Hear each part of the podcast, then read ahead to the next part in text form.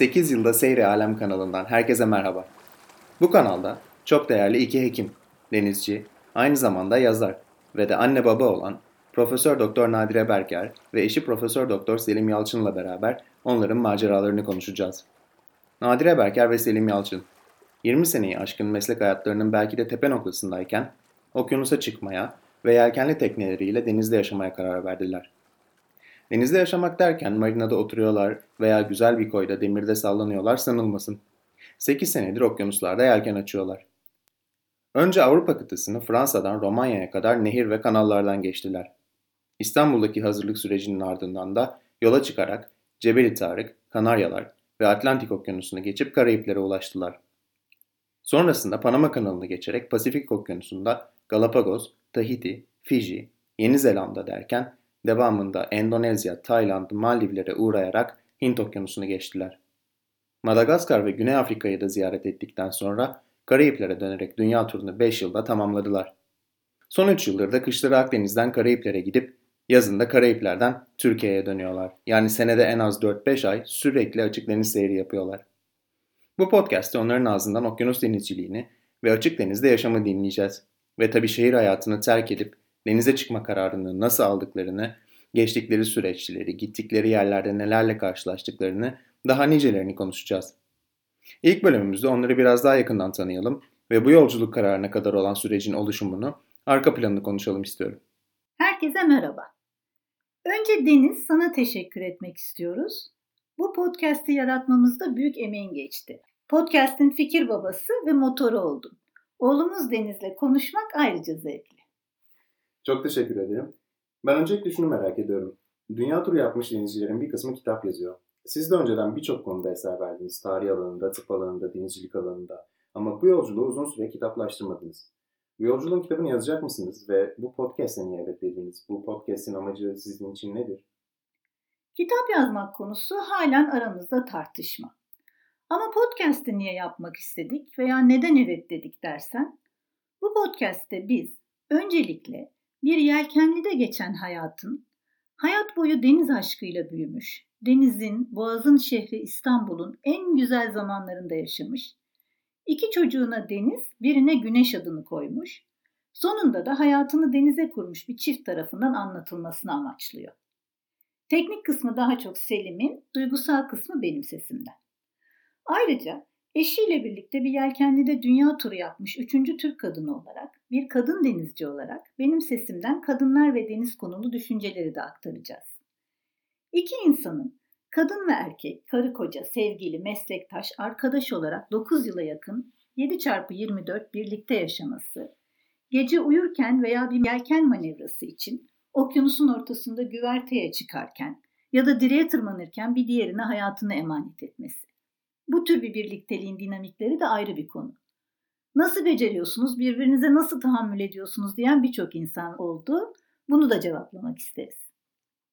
Gezip gördüğümüz yerlerin doğal ve insani güzelliklerini, dünyanın bilmediğimiz hallerini, beyaz adamın dünyaya ve insanlığa yaptıklarını, medeniyet dediğimiz tek dişi kalmış canavarın gerçek yüzünü kendi gözlerimizden, kendi bakış açımızdan anlatmak istedik. Bir yelkenliyle dünyayı dolaşmak hayalini kuran çok insan vardır eminim. Hele de günümüzde Instagram, Facebook, YouTube çağında çoğu insan bu tip yolculukların ne kadar romantik, ne kadar güzel olduğunu görüyor, gördüklerine imreniyor. Vay be nasıl da geziyorlar, dünya size güzel, helal olsun diye düşünüyor. Keşke biz de gezebilsek diye yorumlar yapıyorlar. Gördüklerine bakılırsa haklılar.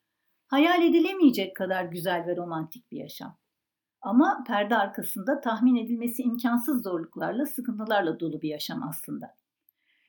1950'lerde Atlantik Okyanusu'nu 7 metre 20 santimlik ahşap teknesi Felicity Ann ile sola geçen ilk kadın olan Ann Davison'ın söylediği gibi Nothing romantic is ever easy. Yani güzel olan, romantik olan her şey aynı zamanda çok da zor. Bunları anlatmak istedik. Bize bu fırsatı verdiğin için teşekkür ederiz. O zaman biraz sizi yakından tanıyarak başlayalım isterseniz. Kimdir Nadire Berker, kimdir Selim Yalçın? Ben Robert Kolej, sonra İstanbul Tıp Fakültesini bitirdim. Doktor oldum. Marmara Üniversitesi Tıp Fakültesi'nde fizik tedavi ihtisası yapıp orada profesör olarak çalıştım. Ben de Alman Lisesi, sonra İstanbul Tıp Fakültesini bitirdim. Marmara Üniversitesi'nde ortopedi ihtisası yaptım. Sonra da Amerika'da çocuk ortopedisi üstü ihtisası yaptım. Dönüşte Türkiye'de yine Marmara Üniversitesi'nde profesör oldum. Birlikte 20 yıl bedensel engelliler ve özellikle çocuklarda sakatlık yaratan spina bifida, serebral palsi gibi hastalıkların tedavisi konusunda çalıştık. On binlerce hasta gördük. Yurt dışındaki bilgiyi Türkiye'ye taşımak için bütün yurt satında 50'yi aşkın toplantı yaptık. Biri İngilizce 12 tane kitap yazdık. 2000-2005 yılları arasında bilgisayar teknolojisinin bu kadar gelişmediği yıllarda bir tanesi TRT ile beraber olmak üzere 4 tane eğitim filmi yaptık engelli çocuklar, sakatlar hakkında. Hasta eğitimleri, aile toplantıları düzenledik, dernekler kurduk, web siteleri yaptık. Gurur duyduğumuz doktorlar ve uzman hekimler yetiştirdik. Çok yoğun bir meslek hayatı yaşadık. Ben bir hekim ailesinden geliyorum. Dedem Ordinarius Profesör Doktor Osman Cevdet Çubukçu. 1927'de Fransız hükümetinin bursuyla Paris'te fizik tedavi ihtisası yapmış. Sonra da ülkeye dönerek Türkiye'de modern fizik tedavinin kurucusu olmuş. Annem Profesör Ender Berker, yaş haddine kadar İstanbul Tıp Fakültesi'nde öğretim üyeliği yaptı, hala da Amerikan Hastanesi'nde çalışıyor. Benim rahmetli annem babam da İstanbul Üniversitesi İktisat Fakültesi öğretim üyesiydiler. Peki biraz da meslek hayatı dışındaki kimliklerinizden bahseder misiniz? Özel hayatlarınızda neler yaparsınız? Demin dediğim gibi biz çok dolu, çok yoğun bir meslek yaşamı sürdürüyorduk. Bir yandan üniversitede öğretim üyeliği, toplantılar, konferanslar, yurt dışı kongreler, diğer yandan Amerikan Hastanesi özel hekimlik yapıyorduk. Bağdat Caddesi özel muayenehanemiz vardı. Ama bütün buna rağmen ailemizi ihmal etmemeye çalışıyorduk. Meslekten arta kalan bütün vaktimizi hayatta en değerli varlığımız olarak gördüğümüz siz üç evladımızla geçirmeye adamıştık. Hem büyük kızımızın hem oğlumuzun senin adını Deniz koymuştuk. Küçük kızımız da Güneş'ti. Burada söylemem lazım ama iki büyükler size Deniz dediğimizde hiç şaşırmadınız. Her zaman hanginize sesleniyorsak o cevap verdi. Üçünüz de çok iyi sporcuydunuz. Önce yüzücüydünüz, sonra kızlar kürekçi, sen yelkenci oldunuz. 5-6 yaşından lise sona kadar neredeyse her gün çok ağır antrenmanlarınız vardı. Yarış önceleri haftalarca kampa girerdiniz. Bizim de bütün hayatımız, tatil programlarımız, sizinle geçireceğimiz zamanlar hep sizin antrenmanlarınız etrafında şekillenirdi. Ama her fırsatta da birlikte denize çıkardık. Üçünüz de daha boyunuz dümene varmadan tekne kullanmayı öğrendiniz. Önünüzü görmek için ayaklarınızı iki yana açıp havuzluğun oturma yerlerine basarak dümen tutardınız. Spordan biraz bahsettik. Sizin spor hayatınızdan bahsedebilir miyiz? Sporculuk geçmişiniz var mıdır? Ben sporcu değilim. Ama Selim hem kürek sporcusu hem antrenör. Hepimizi de sporcu yapan odur. 1975'te antrenörü çok geç yaşta vefat eden Sait Deniz'le İstinye'de kürek sporuna başlamış. Sonra 94'te Heybeliada'da kulüp kurmuş. 2003'te de Heybeli'den yetişen öğrencileri ve eski İstinye kürekçileriyle birlikte Caddebostan'da kürek kulübü kurdu. Kızlar orada kürekçi oldular, sen de yelkenciydin. Önceleri minicik optimistinle sonra lazerle Yaz kış her havada denize çıkar, yarışlara girer, sık sık donuna kadar ıslanmış halde eve gelirdin. Ben 14 yaşından sonra her fırsatta koştum, kürek çektim, yarıştım. Annen de spora başlayınca yurt içinde ve yurt dışında master yarışmalarında kürek çektik, 30'u aşkın yarım maraton ve 3 maraton koştuk. Göztepe sahiline biz taşındığımızda koşu bugünkü gibi popüler değildi. Hiç kimse koşmuyordu. Sahilde güzel parklar, çimenler, koşu ve bisiklet yolları yapılmamıştı. Yazın toz, kışın çamur olurdu. Hafta sonları dördün, ben sabah erkenden koşarken dördünüz peşimden bisikletle takip ederdiniz. Zamanla hepiniz koşmaya başladınız. Hatta üç kez bütün aile birlikte Avrasya 15'i koştuk. Bir yandan da yüzüyorduk ama tabii sizin gibi değil. Kızlar ve biz iki kez boğaz yürütme yarışına katıldık. İyi de derece yaptık. Bir de sportif katamaranımız vardı. Hatırlamaz mıyım? Hobiket 17 deli gibi giderdi. Vapurlarla, deniz otobüsleriyle yarışırdık. Ne maceralar yaşadık defalarca devrildik, taklalar attık. Hatta sen beni düşürdün bir kere. Heybeli'ye giderken sen de lazerle gelirdin yarışırdık. Köpeğimiz Zeytin Hobiket'e binen ilk ve tek Türk köpeğidir herhalde. İyi yelkenciydi. Sonra üstümüzde wetsuitler, trapez kemerleri, ayaklar kumlu, caddeden yürüyüp eve gelirdik. Bir yandan da az ötede Kalamış Marina'da yelkendiğimiz ekip vardı. Çok çılgın günlerdi. Yüzme, kürek, koşu sporlarımız vardı ama asıl yelkenlimiz hep vardı. Hafta sonları denize çıkar, boğazda veya adalarda kalırdık. Tatillerimizi hep denizde geçirdik. Bu deniz aşkından biraz bahsedelim. Nereden geliyor? Denizcilik geçmişinizden biraz bahsedebilir misiniz? Önce Selim'in ayrı benim ayrı teknelerimiz vardı. Bizim 96'da baban ilk eşim Osman'la yaptırdığımız ahşap bindirme 7 metre 80 santim boyunda ahşap bir folk boatumuz vardı. Adı Badem. Selim'in de abisi Feyyaz'ın alıp sonra ona devrettiği, ilk eşi Müge ile kullandığı büyük kızımız Deniz'in de bebekliğinin geçtiği bakır perçin basma triz ahşap yelkenlisi Forsa. Sonra Anka oldu. Anka 11,5 metre polimarin pala. Feyyaz amcamız almıştı. Biz 99'da ondan devraldık. Anka ile beraber menzilimiz genişledi. Hatırlarsın 2002'de bir akşam Heybeli'den yola çıktık. İlk defa hep beraber Marmara Adası'na gittik. Ege'ye açıldık. O Marmara Adası'na giderken üçünüz de havuzlukta yıldızların altında yatmıştınız. Bize nöbet tutacak yer kalmamıştı. Sonra 2004 yılında Atilla Çağlar abimizin teknesini ödünç alıp beşimiz Göcek'ten Atina Olimpiyatlarına gittik. Yarışları, bazen finalleri izledik. Bir ay teknede yaşadık, sefer ettik. Sen 12 yaşındaydın. Üçünüz de dümen tutmaya, mevki koymaya, teknenin her işini yapmaya başladınız. Sonra ekibi alınca Adriyatik'i gezdik önce beraber. Sonra Ege'nin her köşesini keşfettik. Samotrake'den Milos'a, Girit'e kadar. Gitmediğimiz ada kalmadı. Deniz sevgisi ikinizin de hayatında çocukluğunuzdan beri çok büyük bir yere sahip. Bu tutku nasıl oluştu? Biraz onu konuşabilir miyiz? Ben hayatım boyunca denizden uzak yaşamayı hiç düşünmedim. Benim deniz sevgim herhalde anne tarafından geliyor. Anneannem 1950'lerde Vaniköy'de Boğaz kıyısında yaşarken küçücük bir ahşap sandala binip annemle dayımı da yanına alır, kürekle boğaza açılır balığa çıkarmış. Dayım o kadar yaramazmış ki denize düşmesin diye anneannem onu iple belinden bağlarmış. Annem boğazda büyümüş ama babam denizi yaşamında ilk kez 18 yaşında görmüş. Ben büyüyünce o kadar çok yalvardım ki kıyamadılar. Bana 4 metre plastik bir sandal aldılar ama motorunu vermediler. 12 yaşındaydım, Tuzla'da oturuyorduk. Açıktaki adalara, sahil boyundaki her yere gece gündüz kürekle gider gelirdim. Deniz aşkımı gören, daha sonra genç yaşta kendi uçağıyla Toroslarda düşerek vefat etmişti kuzenim İsmet Aktar, bana bir windsurf armağan etti. 80'de o Türkiye'ye gelen ilk windsurflerden böyle 6 metre kocaman bir board yerinden zor kaldırıyordum. Sahilde kimse yok. Tek başıma debelene debelene Tuzla sahilinde sürüklenip sörf öğrendim. Sonra rahmetli komşumuz Hikmet amcanın ahşap piratına tayfa oldum. Yelkencilikle ilk orada tanıştım. Bir yandan da Jules Verne'in iki yıl mektep tatili, Kaptan Grant'ın çocukları, Sadun Boron'un pupa yelkeni, elime ne geçerse okuyordum. Daha sonra yelken dünyası okumaya başladım. Haluk Karamanoğlu, Tanıl Tuncay, Atasoylar kahramanlarım oldular. 1991'de baktım bu iş öyle okumayla olmuyor. Yelken öğrenip denize çıkmaya istedim. Karar verdim. O zaman Yelken Dünyası dergisi vardı. Mesut Baran derginin sahibi ve editörüydü. Ona bir mektup yazdım. Ben yelken öğrenmek istiyorum ama nerede öğreneceğim? Erişkinlere yönelik hiçbir şey yok mu dedim. Allah rahmet eylesin. Mesut Bey o mektubu dergide editöre mektuplar köşesinde ilk mektup olarak bastı cevapladı. Hatta basmakla kalmadı telefon açtı.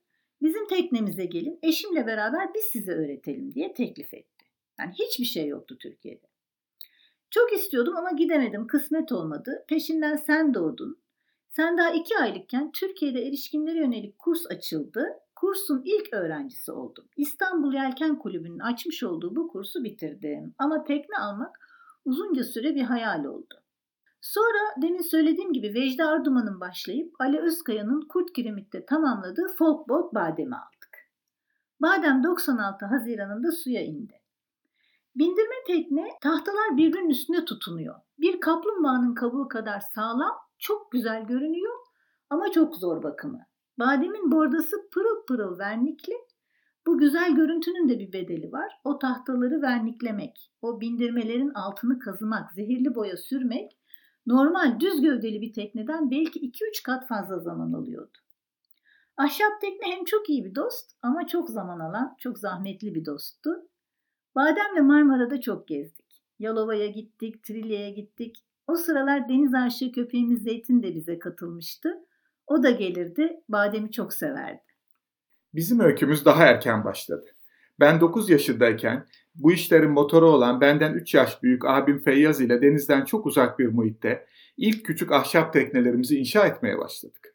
Bunların ilk üçü bitemedi ve yağmur suyundan başka suda göremedi. Dördüncüsü Boğaz'da, beşincisi Trakya'da Enez'de denize indi ve kısa sürelerde olsa yelkenle gidebildik, yelkenle tanıştık. Sonra giderek büyüyen sandallar ve muhteşem yelkenlerle seyre çıkmak nasip oldu. Bizim ailemizde iki tane acıklı hikaye vardır. Bizden önceki iki delikanlı 18 yaşındayken denizde can vermişlerdi. Anne tarafındaki tek dayımız Turan Karahasan 1951 senesinde 18 yaşında Galatasaray Lisesi öğrencisi iken Heybeliada'daki arkadaşlarıyla beraber gezdikleri sandallarında kürekle sadece yakın mesafede gezme izinleri varmış. O yıllarda Türkiye'de motorlu sandal yok denecek kadar az. Gençlerin deniz aşkı ağır basıyor, babalarından gizli sandala yelken takıyorlar. O yılların sandalları neredeyse şimdiki botlar kadar ufacık tekneler ama 1950'lerde sandalla adalarda gezmek çok büyük bir saltanat. Tabi bir süre sonra dayım arkadaşlarıyla birlikte babalarından gizli diğer adalara gitmeye başlıyor. Büyükada, Burgaz, Kınalı derken uzaktaki Sivriada'ya da sefer etmeye başlıyorlar. O yıllarda Sivriada şimdiki gibi değil. Hakikaten sivri, yüksek ağaçlık bir ada. Ben küçükken hala sivriydi. Sonra oradan taşlar alındı. Boğaz'ın sahil yolları Haydarpaşa mendireği yapıldı. Ada küçüldü. Dayım arkadaşlarıyla mevsiminde martı yumurtası toplamaya, incir mevsiminde de incir yemeye, böğürtlen yemeye gidermiş. Malum incir Ağustos ayında olur ve Ağustos'ta Marmara'da öğleden sonraları genelde 5-6 kuvvet poyraz eser. Sivriada tarafında da akıntının etkisiyle deniz iyice kabarır. Akşamüstü dönüş yolunda dayımın küçük sandalı iri dalgalarda su almaya kaynamaya başlamış. Sandal batınca rahmetli Turan dayım iki arkadaşına akşam oluyor biz sürüklenip Marmara açıklarına gideceğiz ve bizi kimse bulamayacak. Tek şansımız benim yüzerek gidip Yassıada'daki Bahriye'den yardım istemem demiş ve yardım getirmek için yüzerek gitmiş. Arkadaşlarının biri gece tükenmiş, boğulmuş. İki gün sonra dedemin, dedemin hemen çıkarttığı uç, gemiler, uçaklar, askeri gemiler iki gün sonra tahta parçalarına tutunarak sağ kalmayı beceren diğer arkadaşı bulup kurtarmış. Hikayeyi ondan öğrenen dedem felç olup birkaç ay sonra vefat etmiş. Babamın ailesinde de tek kuzenim halamın oğlu İstanbul Erkek Lisesi öğrencisi Sinan abim vardı. Mükemmel bir yüzücüydü. 18 yaşına bastığı gün 1968 senesinde benim de gözümün önünde Ataköy'de şimdiki marinanın olduğu yerdeki plajın açığındaki dubalı tramplenden atlayış sonrası can verdi.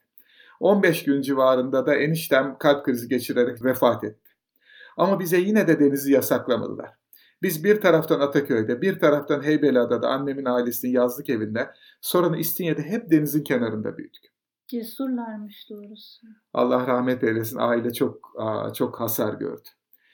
Bizde deniz aşkı uyandığında abim sağ olsun çok becerikliydi. Benim de matematiğim kuvvetliydi. İlkokul ikinci sınıf matematiği ne kadar kuvvetli olursa. Popular Mechanics isimli bir Amerikan dergisinin eski sayılarını ele geçirdik bir arkadaşın bodrumunda. Arkadaşımızın babası Kasım Yargıcı entelektüel bir insan. Yurt dışında bir gazetenin temsilcisi. Aboneymiş bu dergiye. Bu dergi büyük bir hazine o yıllarda. İşte bu dergide bulduğumuz tekne planlarını ben sarı kağıt üzerinde kurşun kalemle inçten fitten santimetreye çevirdim. Ardından bu metrik ölçüleri o yıllarda bulabildiğimiz tek malzeme olan 4,5 milim kalınlığındaki kontrplakların boyutu olan 2.70'e 1.80 santime oran orantı hesaplayarak uyguladım. 9 yaşındaki bir tekne inşaiye mühendisi ve 12 yaşındaki usta bir olup İstanbul Zincirlikuyu Esentepe Dergiler Sokak'taki evimizin bahçesinde 2 senede 3 tekne inşa ettik. Malzemeleri haçlığımızdan biriktirdiğimiz para ile Mecidiyeköy'deki tekne alburdan alır, kontrplak plakalarını ve 2,5'a 5 santimlik çam lataları at arabası ile minik tersanemize taşırdık. Paslanmaz çelik belki icat bile edilmemiş veya Türkiye'ye girmemiş. Sarı vida ve galvanize çivi ateş pahası iken basit demir vida ve çivi kullanırdık mecburen. 1973 senesinde İstinye'ye taşındığımızda aynı dizaynı geliştirerek daha üst düzey bir tekne yaptık. Eskiden kullanılmış 240 litre çelik varillerin kapağı keskiyle açılır, evlere su veya yakıt deposu yapılırdı. Bu kırpıntı 2 milim kalınlığındaki saç variller kapaklarından ise başka kullanımlar olurdu. Biz de teknemize sancak iskele çift katlanır salma ve bir de yekeli dümen yaptık. Teknemizi kırmızıya da boyadık. Efendim o sırada evde babamız inşaat yapmıştı ve 3 metrelik 2 santim çapında bir su borusu atmıştı. Biz buna zaten göz dikip saklamıştık. Bunu yelken direği yaptık. Eski perdelerden latin yelken diktik. En büyük sorunumuz bumba yapmaya uygun 4 metre civarında sağlam ve hafif bir kereste bulmaktı. O yılların İstanbul'da ara tara en sonunda Beşiktaş'taki bir nal burada yüksek tavanlı eski zaman evlerine kireç badana yapmak için kullanılan gürgen ağacından bir fırça sapı bulduk.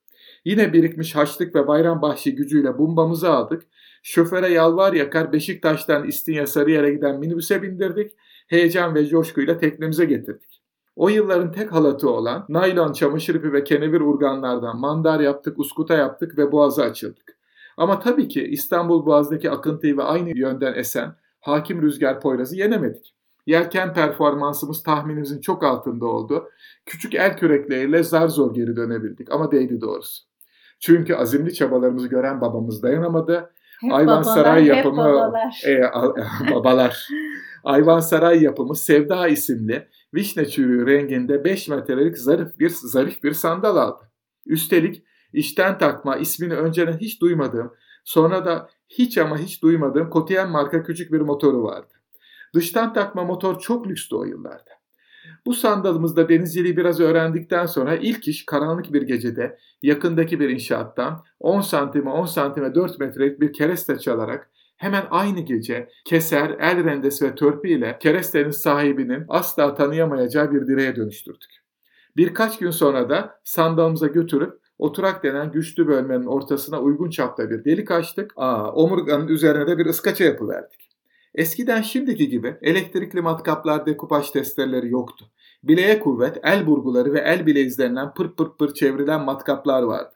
Bir yerden de sıçan kuyruk testere ödünç aldık. Burguyla el bileziğiyle açtığımız deliği yuvarladık. El törpüsüyle pürüzleri düzeltip direğimizi yine urganlarla diktik. Yine uzun bir fırça sapından bumbamız, perdelerden yapılma latin yelkenimiz, dümene burguyla açtığımız deliklerden civataladığımız varil kapağı filan derken daha iyi koşullarda yelkenciliğe başladık. Tabii yine çok başarılı olmadı ama epey yol aldık.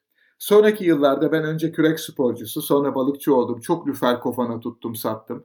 Ben balıktan iyi para kazanınca daha büyük bir sandal yaptırdık. Karadeniz ağzına palamut çaparısına gitmeye başladım. Daha güçlü bir motorum oldu. Ayrıca Fanyalı aile izmarit ve tekir avladım. Mersin balığı, yılan balığı bile tutmuştum boğazda. 5 metre 35 santimlik ahşap sandalımın içinde yatar kalkardım. Yelken aşkımız ise biraz küllendi ama asla sönmedi. İstinye'deki küçük yelkenli kotraları ve Bebek Tarabya'daki daha büyük yelkenleri hayal içinde seyrederdik. Yıllar sonra ben hekim olup da Artvin'e mecbur hizmete gittiğimde abim sağ olsun İstinye'de köyümüzde yapılmış dünyanın en güzel teknenin birisi olan Forsa'yı moda çekeğinde hurdaya çıkmak üzere iken bulmuş, motorsuz, direksiz, perişan eski yelkenleriyle satın almış ve donatmaya başlamıştı. Artvin'den döndüğümde hayatıma Forsa ve gerçek yelkencilik girdi. Hayranlıkla seyrettiğimiz harika yelkencilerden, balıkçılıkta da pirim ve üstadım olan Deniz Albay Mehmet Akşiray bizi intisap etti, sabırla yetiştirdi. Biz de Forsa'mıza deliler gibi hizmet ettik, yeniledik. Bir yıl Boğaz'da gemilerin arasında daracık limanlarda hiç motorsuz sadece yelkenle yaz kış her havada gezdikten sonra benim eski balıkçı sandalın altı beygir içten takma benzinli motorunu taktık. Su yapan güvertesini söküp eski antrenörlerimden Marangoz Şaban abimle beraber yeni güverte ve kamera inşa ettik. 89'da rahmetli babamla beraber Paşabahçe önünde sert bir havada direğinde 11-20 metrelik direğinde kırdıktan sonra yenisini yaptık. Tekne peyderpey yenilendi. Sonra param olunca galvanize çarmıh telleri yerine paslanmaz çarmıhlar, 1990 senesinde yeni yelkenler donatabildiğimiz kadar donattık. Her fırsatta da suya çıktık. Mehmet amcamız sağ olsun hep sabırla yol gösterdi. Allah sağlık versin. Şimdi 93 yaşında hala başımızda. Bize her konuda hala öncülük ediyor. Ben de Forsa'nın son günlerine yetiştim. Boğaz'da gece gündüz her mevsim çok yelkene çıktım Forsa'yla. Hala gözümün önünde karlı bir kış, soğuk bir karayel esiyor. Forsa'yla yelkendeyiz. Üstümüzde basit kazaklar, paltolar. İstinye'de limana girmek için orsa çekiyoruz. Forsa belki böyle 40 derece yatmış. Ayaklarımızı karşı küpeşteye koymuşuz. Boğazın o buz gibi suyu küpeşteden havuzla çizmelerin içine doluyor. Boğaz vapuru yanımızdan geçerken kaptan bağırıyor motorunu çalıştırsana diye. Biz de motor yok ki diye geri bağırıyoruz. Aslında vardı ama hiç güvenilmezdi Forsa'nın motoruna. Biz hep yelkenle giderdik. Bana da denizciliği Forsa öğretti. Bu harika tekniği inşa eden ve yaşatan herkesin ellerine sağlık. Böylece o muhteşem güzel tekniği de anmış olduk. Bir gün onun da öyküsünü konuşalım. Sonra Anka oldu, ekip oldu. Siz de Forsa ve Badem'de çıraklığınızı, Anka'da kalfalığınızı ve ekipte de ustalığınızı yaşadınız sanki. Bizim eski teknelerimizin hikayeleri anlatmakla bitmez. Abla Deniz dahil üçünüzün de sadece fotoğraflarından tanıdığınız Ada isimli bir de saç teknem olmuştu 92-95 arasında. Allah razı olsun eski eşim Müge'nin babası Cengiz Bey sayesinde. Kendisi çimento sanayinde üst düzey yöneticiydi. Bir iş toplantısında Büyükçekmece'deki çimento fabrikasının müdürünün saç yelkenli imalatına giriştiği, birinci tekne beğenilirse seri imalata girmek istediğini duymuş 73'te babamızın bize acıyıp sandal alması gibi o da bir babalık yapıp model olarak yapılıp elde kalan Bruce Roberts Design 28 fit aslan gibi bir çelik tekne almıştı bize. Eskiden şimdi olduğu gibi kolay bir şey değildi yelkenli almak. Zaten yelkenli de yoktu. Biz küçükken bütün Türkiye'de belki 30-40 tane tekne vardı. Şimdi on binlerce tekne var. Ada teknesiyle epey gezdik Marmara'da. 1994 senesinde ilk uzun seferimizi yaptık. Amerika Birleşik Devletleri'nde yelkenin Kabe'si Newport, Rhode Island'dan bir denizci arkadaşımız Michael ile Dalyan'a kadar gittik. Michael'ı sonradan siz de tanıdınız. Çok iyi yelkenciydi. O yıllarda otopilot yoktu. Dalyan'a kadar gece gündüz ikimiz gündüzleri pusula ve karadan kerterizi alarak, geceleri yıldızlardan kerterizi alarak dümen tuttuk. Abla Deniz henüz 3 yaşındaydı. Dönüşte Deniz ve Müge Marmaris'te indiler. Forsa'nın bizden sonraki süper sahibi Erkan amcanız geldi. Ekibe katıldı ve dönüş yolunda Meltem'den iyicene dayak yiyip Furni Boğazı'nda direğimizi kırdık. Yamuk yumuk olmuş direği kesip Ege'nin derinliklerini hediye ettik. Diğer her şeyi kurtarıp motorla Türkbükü'ne dönüp karaya çektik adayı. Bir sonraki sene Feyyaz amcanız Anka'yı almıştı. Onun güvertesine boyu 13 metre olduğu için hiçbir kamyonun almadığı direği koyup İstanbul'dan bu sefer biraz da otopilot desteğiyle Bodrum'a direği nakledip diktik donattık. Sonradan başka bir direk daha kırdım. İnşallah direk kırmamayı öğrendiğimi düşünüyorum. Hatırladığım kadarıyla Badem'in de direğini zayıf bulup yenisini yaptırmıştınız. İlk teknelerinizden bir tek Anka'nın direği sağlam kaldı galiba. Anka çok sağlam bir tekneydi. Ve yazın koyduğu ismi gibi hakikaten defalarca küllerinden dirildi. Bize de çok şey öğretti. 1984 yapımıydı. Feyyaz 94'te aldığında bir tur diriltti. Sonra Yavuz amcayla biz 99-2000'de birçok şeyi söküp yeniledik. 2003'te muayenehane açmaya karar verdik. Anka'yı satmaya karar verdik ve bu sayede muhteşem bir arkadaş edindik. Bulgar göçmeni, gerçek bir Balkan Türk'ü genel cerrah Doktor Nuray Kurt amcanız. O aldı Anka'yı, bir daha diriltti, dünya turuna hazırladı, 2010'da okyanus geçti. Biz de 2012'de Kurasao'ya gittik. Anka'nın yanına bağladık. Nuray amcanızın gelişine hazırlanıyorduk. İki tekne Panama kanalını geçip Pasifik'e çıkacaktık. Tam o sırada Nuray amca 15 yıldır 19 ameliyat, 100'e aşkın kemoterapi ile mücadele ettiği kemik kanserinde yoğun bakıma düştü. Yoğun bakımdan talimat veriyordu bize şöyle yapın böyle yapın diye ama maalesef çıkıp gelemedi. Anka bir süre kimsesiz kaldı. Sonra Nuray'ın Varna'dan bir Romen yelkenci arkadaşının Avustralya'ya göçen oğlu satın aldı. Bir daha küllerinden diriltti. Karısı ve 3 yaşındaki oğluyla Pasifik'i geçti, Avustralya'ya gitti. Şu an Anka Tasmanya'da dünya turuna devam ediyor. Türkiye'de 1984 yılında yapılmış Polimarin Anka'nın Avustralya'ya kadar gitmiş olması gerçekten inanılmaz.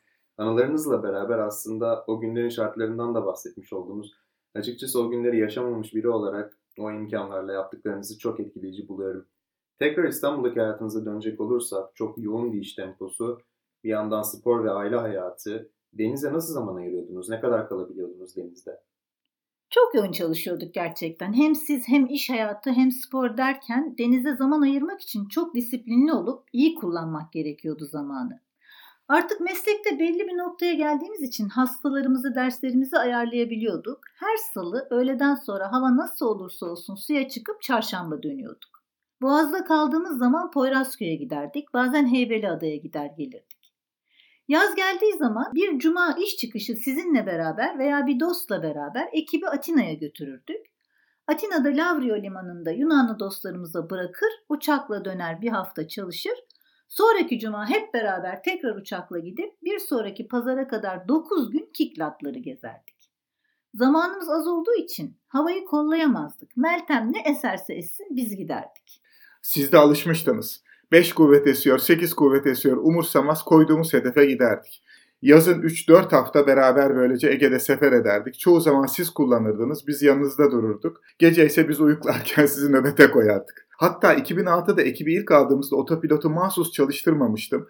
Adriyatik'in en kuzeyindeki İzola'dan Dubrovnik'e kadar bir hafta seyirde gece gündüz ikişer saat sırayla nöbet tuttunuz, iyicene yetiştiniz. Hatta sen güneşe acırdın o çok küçük diye, onun nöbetlerini de tutardın bazen. Ama nöbet derken şimdiki nöbetçiler tekneyi otopilota koyup çay kahve içiyorlar. Siz gece gündüz saniye saniye dümen kullandığınız denizin her anını, her sorununu yaşayarak yetiştiniz. Sonra mesela bir akşam Selim size küsmüştü. Dondurma yemek istediniz, seferi geciktirdiniz diye. Bu gece gitmiyoruz o zaman dedi, uyudu. O zaman siz de ya biz gideriz dediniz. Üçünüz tekneyi çözdünüz. Limne'den Gökçeada'ya kadar siz kullandınız. Hatta ben yelken açmayın bari dedim. Yo dediniz, yelkenleri de açtınız. Siz iki büyükler müthiş denizci oldunuz. Küçük kardeşiniz Güneş de izinizden gitti. Sen mesela Bozburun'da bizi karaya oturmaktan kurtardığında 12 yaşındaydın. Abla Deniz de iki sefer ekibi sürüklenip hasar görmekten kurtardı. Bizim deniz hayatımız sizin varlığınızla güzelleşti. Tam muhteşem ekibimiz denizciliği kemale erdirmişti ki üniversite yıllarınız geldi çattı, büyüdünüz, yuvadan uçtunuz.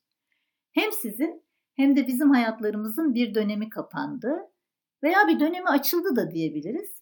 Siz erişkinliğe adım attınız, biz de okyanus maceralarına. Ve bu adımı nasıl attınız, bu kararı nasıl aldınız, maceranızda başınıza neler geldi, neleri gördünüz, bütün bunları da önümüzdeki bölümlerde ele alacağız, bunları konuşacağız. Ben çok çok mutluyum bu podcast'i birlikte yapacağımız için. Biz de çok mutluyuz, çok teşekkür ediyoruz. Sayende okyanus günlerimizi yeniden yaşayacağız hem de birlikte. Ben çok teşekkür ederim. O zaman önümüzdeki bölümlerde görüşmek üzere.